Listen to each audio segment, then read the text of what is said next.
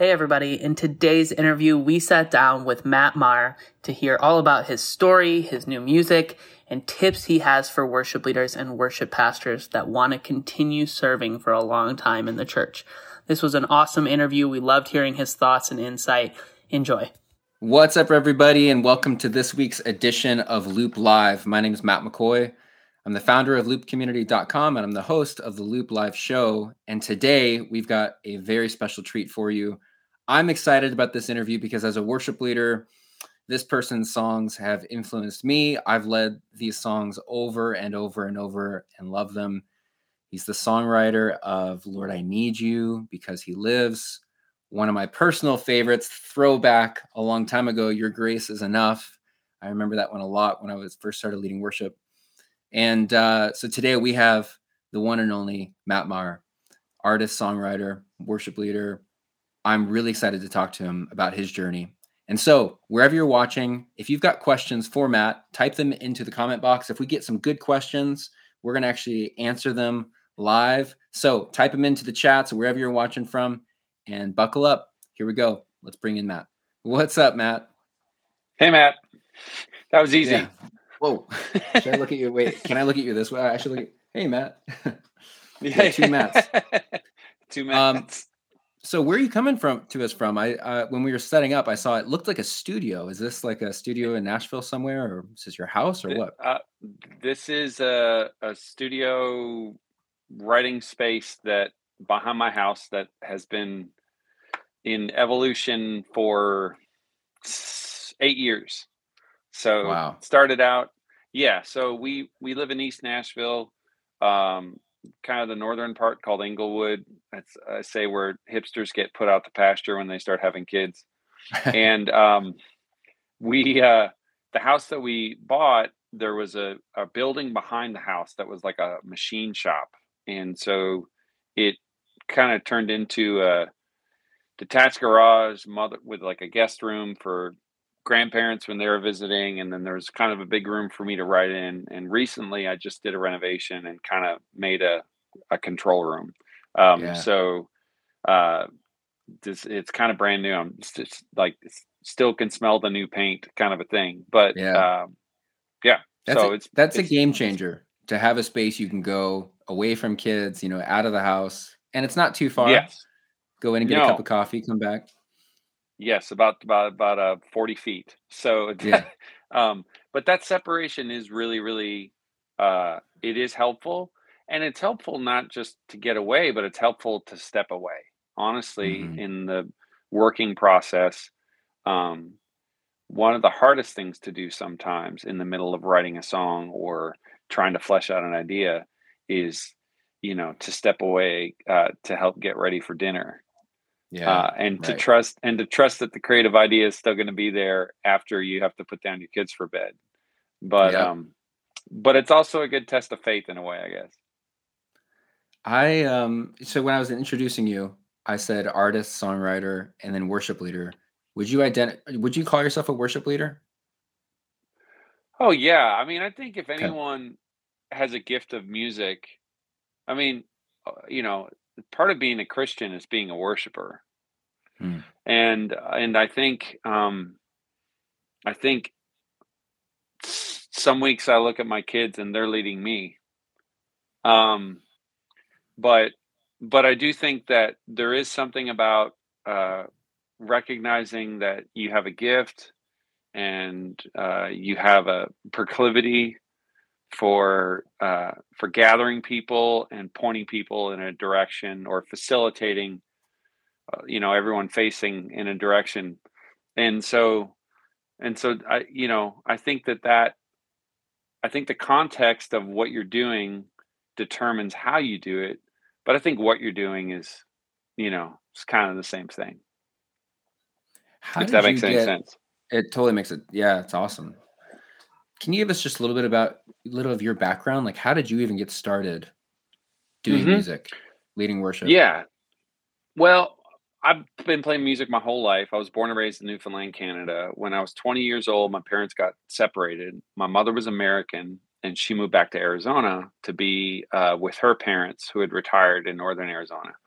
So she got a job teaching in in the valley in Phoenix, in the East Valley, which is Tempe, um, right by Arizona State University. So I switched universities, got accepted into Arizona State, and had to spend a year getting residency. And while I was doing that, I had a cousin my age who was going to Arizona State or U of A in Tucson. But I spent about a month when I first moved hanging out with her and all her friends, and they all went to church. And most of her friends were part of a Catholic charismatic community. And so I kind of hung out with them. And, you know, I'd been away from church. I was born and raised Catholic. Um, so to me, just the idea of Christianity in general was crazy. Uh, so so then the charismatic portion of it didn't seem that crazy. Um, you know, sort of, I guess, in in uh, in scope of it all. But by the end of the summer, early into the fall, I was going to church again every week, and there was a very active youth ministry program called Life Teen, which is kind of like Young Life in the Catholic Church. And I started helping out as like a volunteer, and then the music director at the parish heard me play piano and was like, "Hey, we have this youth service on Sunday nights. You want to start playing?" And so I said, "Sure." And um, I ended up kind of being part time there for a year and a half, and then ended up at a at a larger church uh, in Mesa, Arizona, and worked. So I worked in local church ministry on and off for my goodness, the better part of 15, 15 years, maybe um, 14, 15 years. And um, that's all I did. I, I just was a music minister at a church. So I graduated with a jazz performance degree in 1999. And around the same time, the church hired a new youth minister. And he came from Louisiana and he's like, Hey, I want to start a Bible study and I want you to lead worship. And this was 1999. I was graduated from college. And so I'd had a conversion. I'd given my heart to Christ. I was involved in ministry, but it was, you know, a lot of the music stuff we were playing was pretty liturgical, or I was trying to write songs uh, and to, to play in coffee shops.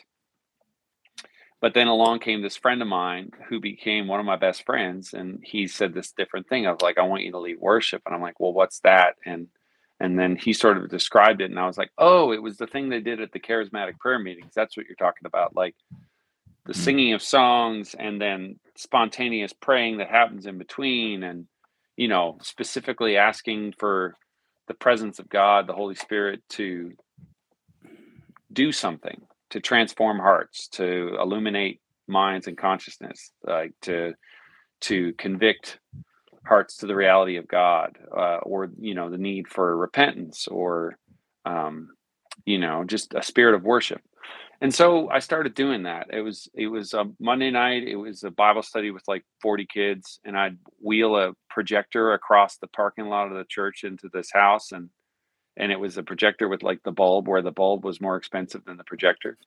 Yep, I remember. And I and I and I had transparencies, and and I needed music, so I went to a Christian bookstore, and um, I found a Passion CD, and um, turns out integrity was sending paul baloche albums to one of my one of my mentors who's also a music minister and so yeah i started singing all those songs at that time just like everyone else and and then i heard the music of delirious around 2000 and i think that it was that it was Mezzamorphis that album that just sort of in it unlocked my imagination to the possibility of oh maybe this is what I'm supposed to be doing because I wanted mm-hmm. to do film scoring.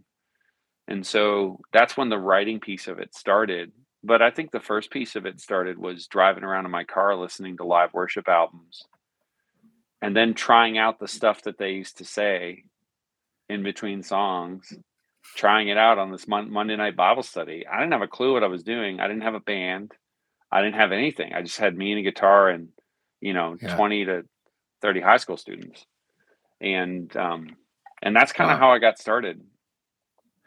So you answered a little bit of my next question, which is so what was it that you always thought you would be doing? Was it being an artist songwriter? You mentioned for a second there that it was a film score, which is interesting. Yeah. Yeah, film music was what I wanted to do. I I I actually didn't really think I had a I still don't think I necessarily have a, the best voice in the world. It's loud. I know that much. I've been I've been told a lot by people. You have a very loud voice. Um, it's like I, I have two volumes. That's it, on and on. Yeah, But yeah. um, I think for me, I think it was the you know the Malcolm Gladwell principle of the ten thousand hours of mastery. I sang at church three nights a week, and it was in the process of singing these songs over and over and over again that I found my voice, and I I mean that in every sense of the word. I spiritually found my voice. I think I psychologically found my voice. I think emotionally I found my voice and musically. I think I found the place where my voice sounded uh, the best, sounded the sweetest. And it, Hmm. it and it's all those things, you know. Um, it's not one or the other. It's all of it working together in tandem. And the technique side for some people is like they're some people could be savants. It's just they just they're doing it unconsciously. They aren't even thinking about it. Um, and for me, it definitely wasn't that. I had to really, really work at the problems that I had in my singing. But eventually, um, yeah, I found my voice, and then from then, you know, I think once you find your voice, it starts shaping your songwriting for sure. So when did you start writing your own songs? You know, it was pretty early on. I mean, honestly, I when I I moved in 1995, and I remember 1996, I was trying to write, write a retreat theme song for the youth group at this church I was at, but it was really bad. And and you know, um,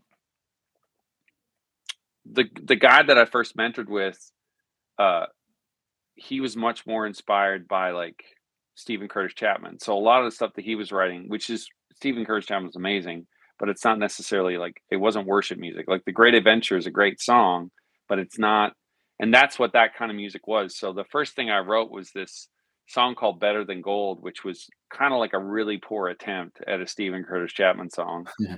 Um because I didn't have his voice. And it's I'm not Steven Curtis Chapman. That like what makes his songs so great is him. It's the combination of his heart and his voice and his talent, blah blah blah. So 1995 I started trying to write like songs out of my faith. And I think 2000 was the first time I wrote a worship song that felt felt like me. It was more liturgical. It was a song called Love Has Come. And I wrote it for the theme of Advent and Christmas. And it was kind of this Celtic thing, so it had a bit of a river dance flair. Um and it you know, and I think that was kind of the first steps. That was the beginning of it. And um and then it's the re- the refinement process. You got to write a lot of bad songs before you write a half decent one. And we actually we actually have a question that just came up about songwriting. Yep. And it is how do you determine when a song is actually finished? And this is actually something that I've experienced too, because I, I you know I write worship stuff and you can kind of just keep going at it forever and ever. But when is it actually done? Like when do you stop tweaking lyrics? When do you say let's put this in the books and move on? Yeah, I mean, I think now they get stopped. They, you know, now they stop when people sing them at church because there's a there's a electronic account of it. yeah. You know, That's what I would say is, I mean, this is a great example. Your grace is enough. I wrote that song in in spring of 2003. So next year it'll be 20 years since I wrote that song. And I didn't record it until August, July or August of 2003. And, uh, or no, it might have been this year. Uh, it's a little bit hazy. Uh, at the time, I, I was going through a, a, a treatment for hepatitis C. Oh wow. So I have like I have like a brain fog over two years Yeah. of my life. I I don't really remember. there's there's like there's there's gaps. yeah. But um I'm pretty sure I wrote that song in the spring of 2003 and then recorded this album. But one of my mentors kind of helped me A&R or choose the songs for the album. And um I had written the song and I was singing it at a weekly worship night. But the song at the time, the pre chorus was the chorus, and the chorus was the pre chorus. So I made a demo of it, and it was like, like it was like, "Great is your faithfulness, O God, Jacob. You wrestle with the sinner's restless heart. You lead us by the waters and numbers. Nothing can keep us apart. And your grace is enough. And your grace is enough." Like that was the pre-chorus, and then the chorus was, "Remember, remember your, your people. people. Yeah, remember yeah. your children. Remember your promise, oh God of salvation. And um, and he just said to me, he goes, Look, I think you need to switch those two things. He goes, hmm. This is free advice. He said, You can take it or leave it. He said, But if I was you, I would switch those. And I'm like, Really? He's like, Matt, you wrote that's an amazing chorus. He goes, and he goes, I've never heard someone sing Your Grace is Enough in a song. Yeah. That like that simply. So so I switched them. yeah And I switched I switched the melodies, the chord progressions were the same how they were at the time, which the chorus of that song, the chorus used to be a big walk up. And then when and so that's a great example of like that song was written, then it was changed, then it was recorded, then Chris Tomlin heard it, and then he him and Ed Cash changed the chords on the chorus. Um, Didn't they um, change the to, lyrics too? They took out God of Jacob. okay. Uh, yeah, I thought I remember there being something different about the yeah in the verse. Yeah, and it and it you know I remember I remember calling Chris. We only talked two other times, and I look back now and I'm like he was incredibly gracious because, you know, I knew okay this is a really big deal. Like I I yeah. have this sense that like there's a new doorway opening in my life that I'm going to walk through and mm-hmm.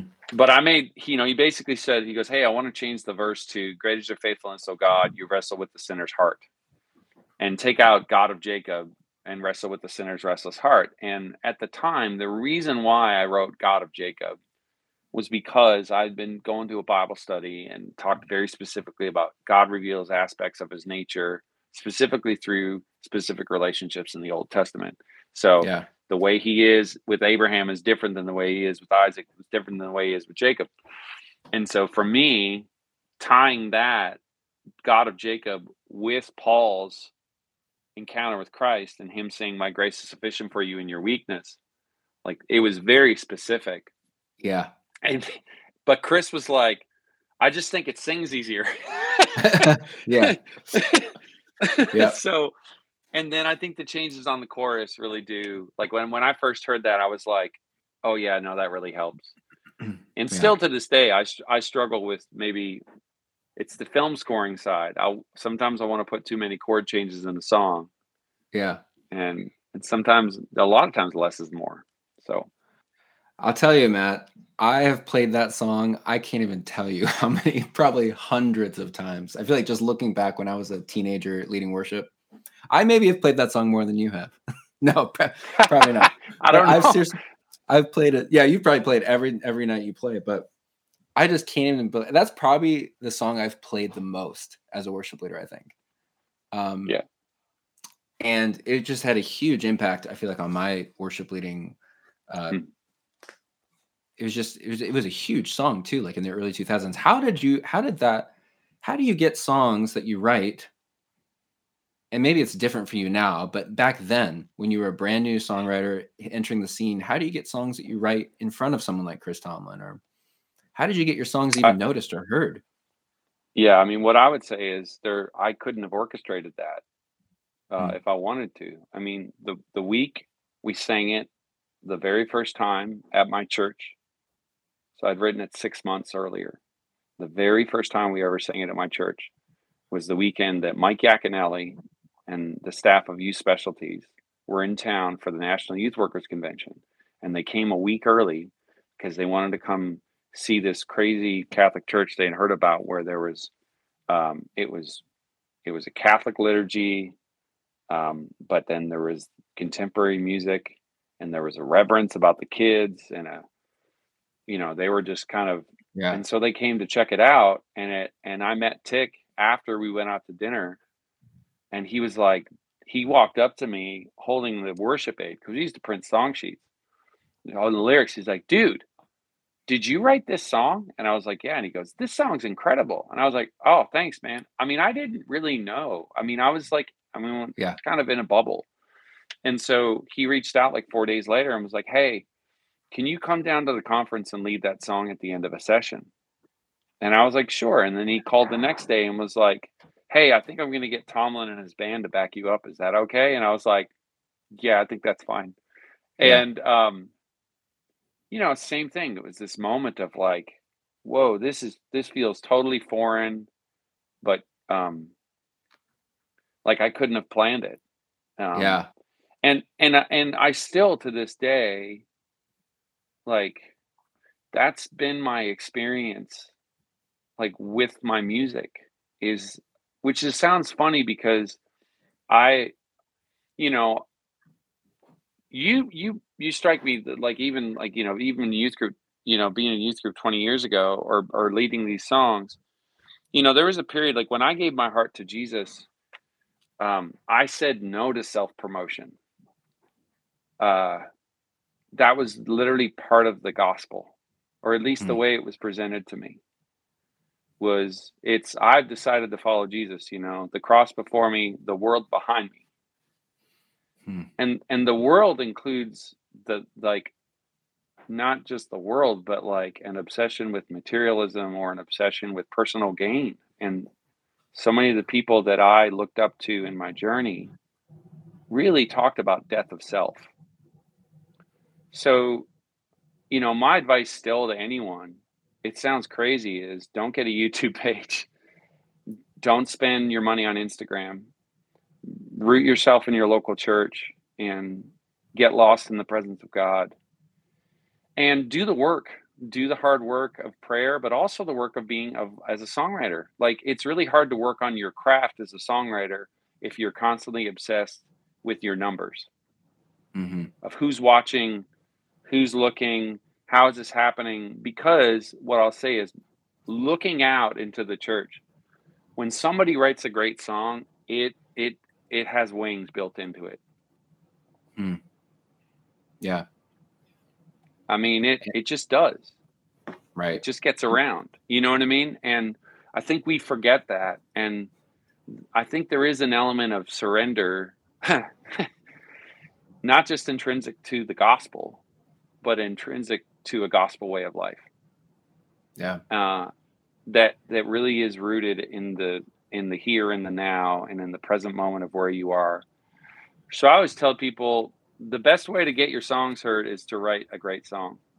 Still, That's, good advice. That's the way to get. th- That's the way to get your songs heard. And and and and what I would say, it's like you go, well, I wrote this song and it's just as good as this other song, and I'm like, but is it just the same? Mhm. Because if it's just the same, but there's already another song that says the same thing, then don't say the same thing. Yeah. Right. Like push yourself. Um, Yeah. Worship music is not a musically driven format. It's a lyrically driven format. It's about the text. That's what makes that. That's what make hymns so incredible. I mean, sometimes it's a great chord change. You know, it's a it's a 16th century like like chord movement or like a seven, like an 18th century, you know, or whatever, uh, you know, kind of chorale type thing that that makes its way. Or sometimes it's a gospel riff that like still speaks, or some someone will come up with a new variation or permutation on the same seven chords that we all use and and that's like a little innovation and that's great but Yeah. oftentimes more than not the thing that really drives the music of the people of god is what are we saying Hmm. and because because central to the church is the word Yep. and, and so it's like going back to Wow. the psalms going back to the scriptures going back to the prayer closet and coming out of it with that revelation of what god has said to you that's that's the creativity and the music comes the music follows the arrangements follow the guitar riffs follow the drum kick pattern follows but if you don't have a great lyric that isn't saying something new and compelling, that's the difference maker, I think, still. But I and I maybe I'm old fashioned, but and it doesn't have to be I a love, lot of words. yeah. Yeah. What you just said, I think is brilliant. I've actually never thought about it that way. That actually what is at the root of Christianity is the word. And yes. That is really interesting. Yeah. That that is why lyrics are very, very important in what we're singing, what we're saying to God. Yeah, yeah words matter because the word matters.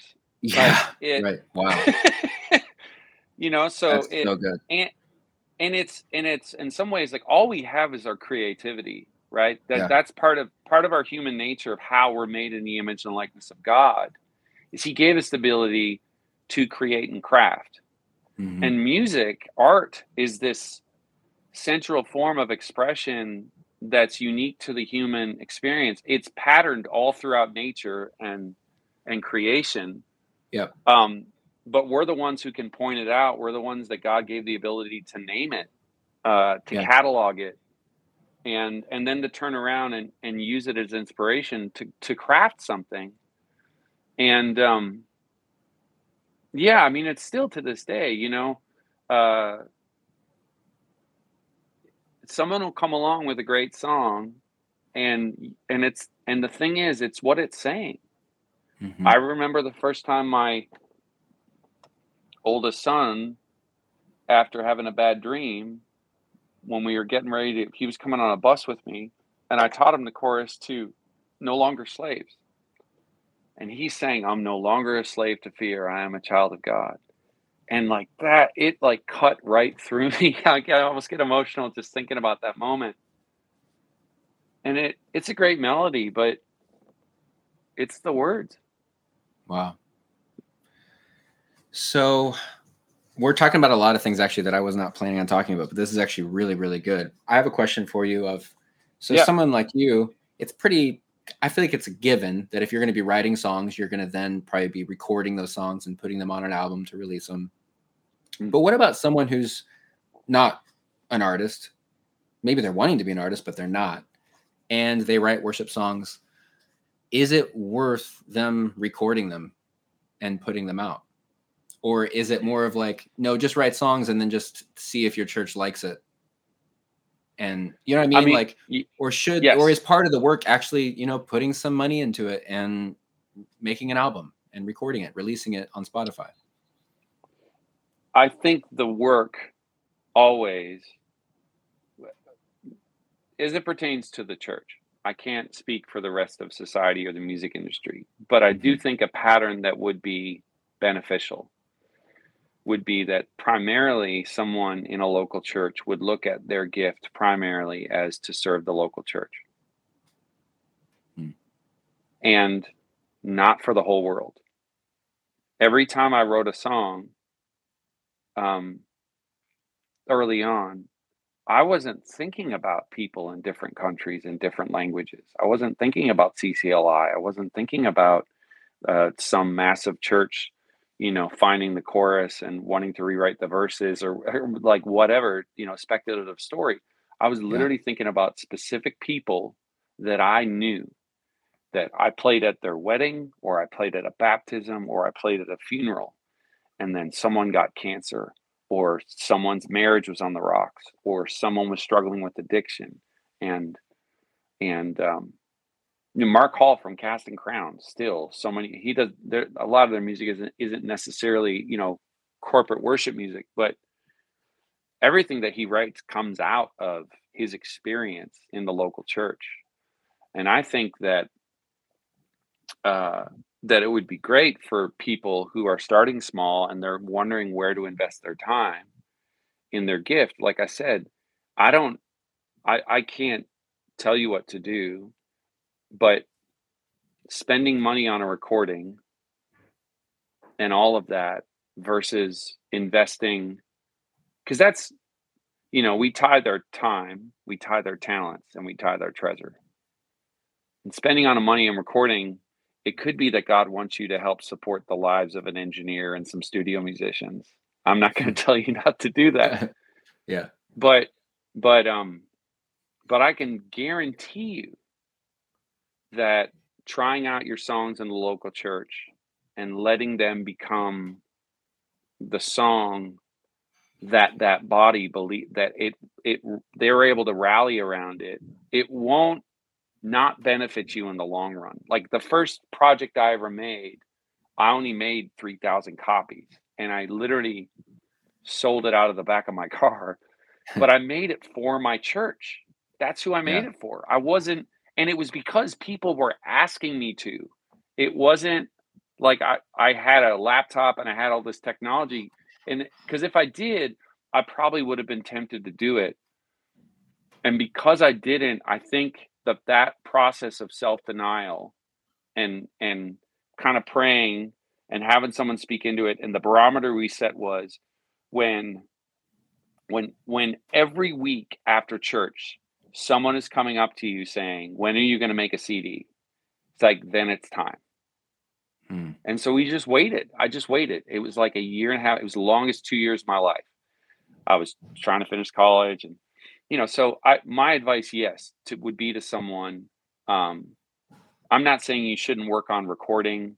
Find like the great thing about technology now, it's so easy. Uh, I mean, I became best friends with GarageBand and then mm-hmm. Logic. I demo all my songs. I try to demo them like they're full um, studio recordings as much as I can. I call it the George Lucas School of uh, of, of like audio.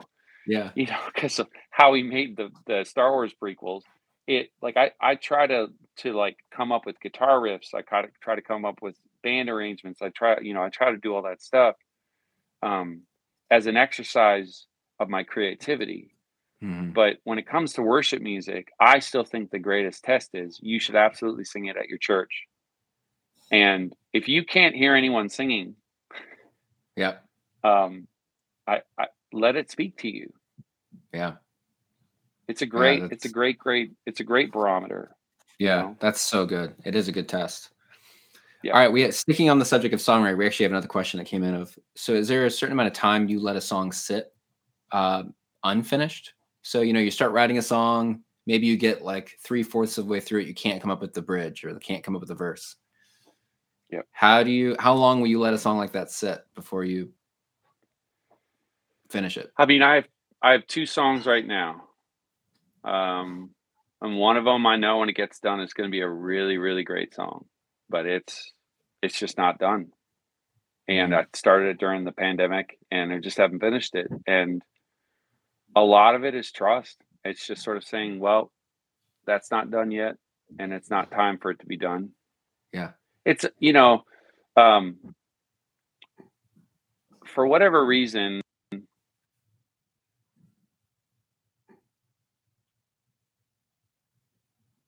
I thought oh, my iPhone was set oh, on yeah. no notifications and I got I got a phone call. Yeah, um, it's all good. Uh, for some reason in my music, I've and I joke maybe it was because I'm Catholic. I've met a lot of winemakers, and I don't drink a massive amount of alcohol or something.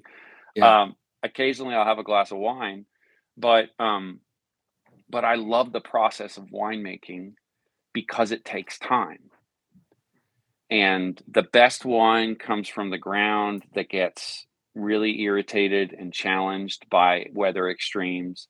The soil, yeah. you know, content has to get, um, you know, uh, has to be just right. The temperature has to be just right. And I think creating is a lot like that. It's you have to be exposed to these extremes. Wine needs stress. Yeah. Stress produces, it changes the grapes. And so I think stress is an inevitable part of life. And I think, particular to the creative process, sometimes you have to sit in the tension of wanting a song to be finished and also having the humility and the objectivity you have to check your ego at the door and just say it's not happening right now so i'm going to walk away and there's a million yeah. reasons why i want it to happen but it's not happening yeah and so i have to acknowledge that and i think that even goes along with the music career part of it of just being trusting of god let him open the doors let him direct your steps let him oh man i lost you, know, you. give me one second if he wants to he lost me you know, if God wants to send a song around the world, let him do that. Can you hold on one second? Yeah. I'm so sorry. No, it's all good. Can you hear me all right? having technical difficulties here.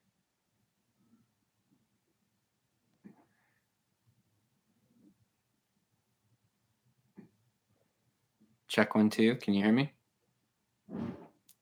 Testing.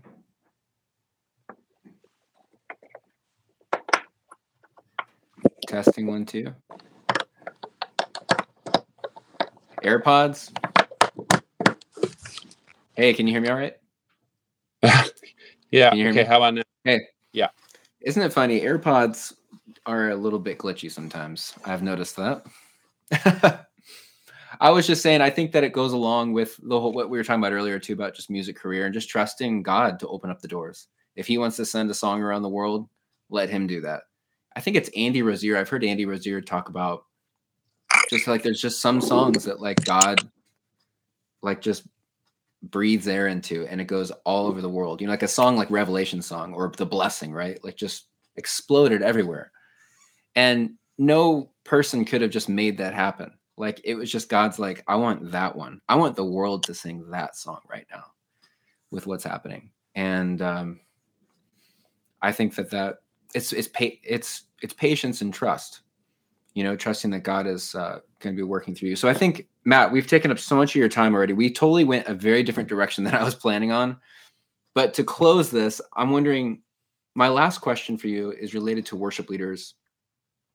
We talked to a lot of worship leaders at Loop Community who, you know, they're in the trenches all week long, kind of like you were, you know, for 15 years, you're at a church. You did that for a long time. You've been doing this for a long time. Is there anything you would tell a worship leader uh, just that would keep them going, that would uh, keep them from burnout, that would um, keep them in it for the long haul. Yeah. Can you hear me okay? I'm just making sure yeah, you can hear me. It's perfect. Yeah. You know, I think the thing that I would say is that uh, so much of the creative process, I think, when it comes to specifically the church um, it's about learning to cultivate a heart that sees kingdom significance in small things um, in insignificant in insignificance um, in self uh, in and um, that you know so much emphasis is spent or kind of spent or focused on being in front of people. And I really do think that um, that God's heart is always towards. I was literally having breakfast with another songwriter this morning, a friend of mine, and we were talking about how at the heart of a, being a great worshiper is a heart of meekness. Hmm. And I think even as a leader, embodying you know, for me, wake up every day and to walk into a room and to not gravitate toward the most talented, the most successful, but to find the person who's who's basically asking, "Why am I there?" Um, hmm. because, because I know how that feels. And uh, I, I think embodying that as a leader in the way that we serve our churches, in the way that we minister to our worship teams, not when we're on a platform, but when we're about to rehearse, after when we're winding cables, when we're talking to people. Um, and I'll, I mean, I'll say selfishly as a songwriter, like you have no idea when the spirit of revelation is going to strike. And if you basically only look at as my songs only come from this narrow band of living, versus the entirety of my life, which includes the entirety of my service to my local community, you're depriving yourself and you're depriving God of opportunities to speak to you.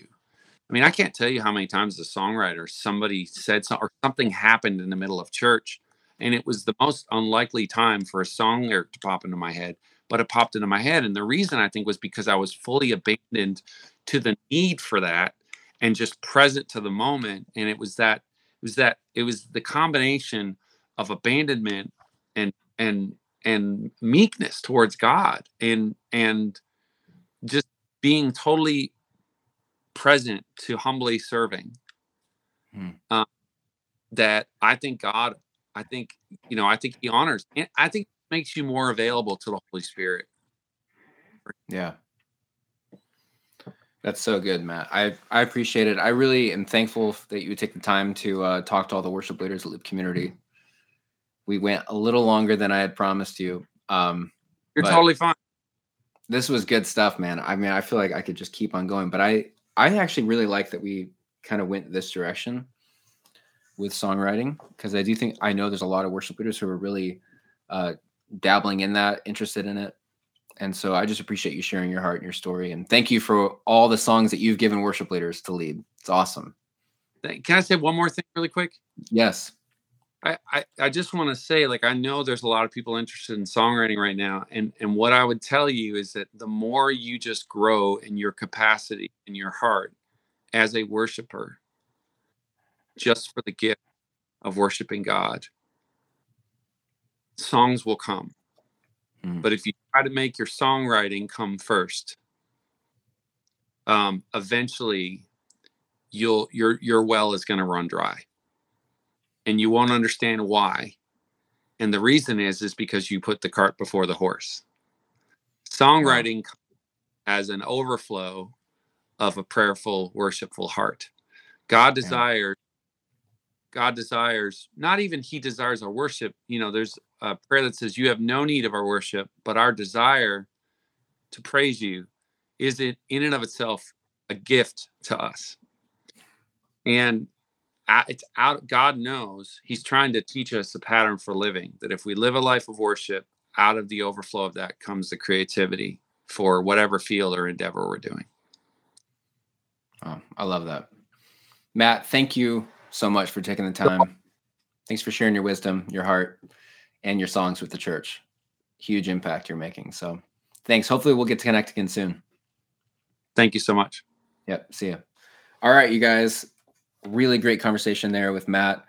I got to say, I love being the host of Loop Live because I kind of see it as I get an hour of personal coaching as a worship leader songwriter and i think it's awesome because i get to ask all sorts of questions and i'm i'm personally very curious about myself. And that was a really great conversation a lot of really good stuff in there. Whatever it is that you're going to walk away from this conversation with type it down in the chats wherever you're watching this down below on facebook youtube and uh, write down what is it that you took away from this conversation with matt and of course, if you have not listened to Matt's music, make sure you go check him out on Spotify, Apple Music. We also have all of the multi tracks available for Matt's songs at Loop Community. So make sure you go to Loop Community, look up Matt's songs, grab them. He's got a new song called Leaning. Make sure you go check that out, listen to it. We didn't get to talk about that song, but make sure you go listen to it. And uh, as always, thanks for joining us at Loop Live. We'll see you soon. Hey guys, this is Matt McCoy. Thanks so much for tuning into today's podcast. We're trying to provide content that's really helpful and meaningful to you as a worship leader. So make sure you hit the subscribe button to stay tuned for more from the community.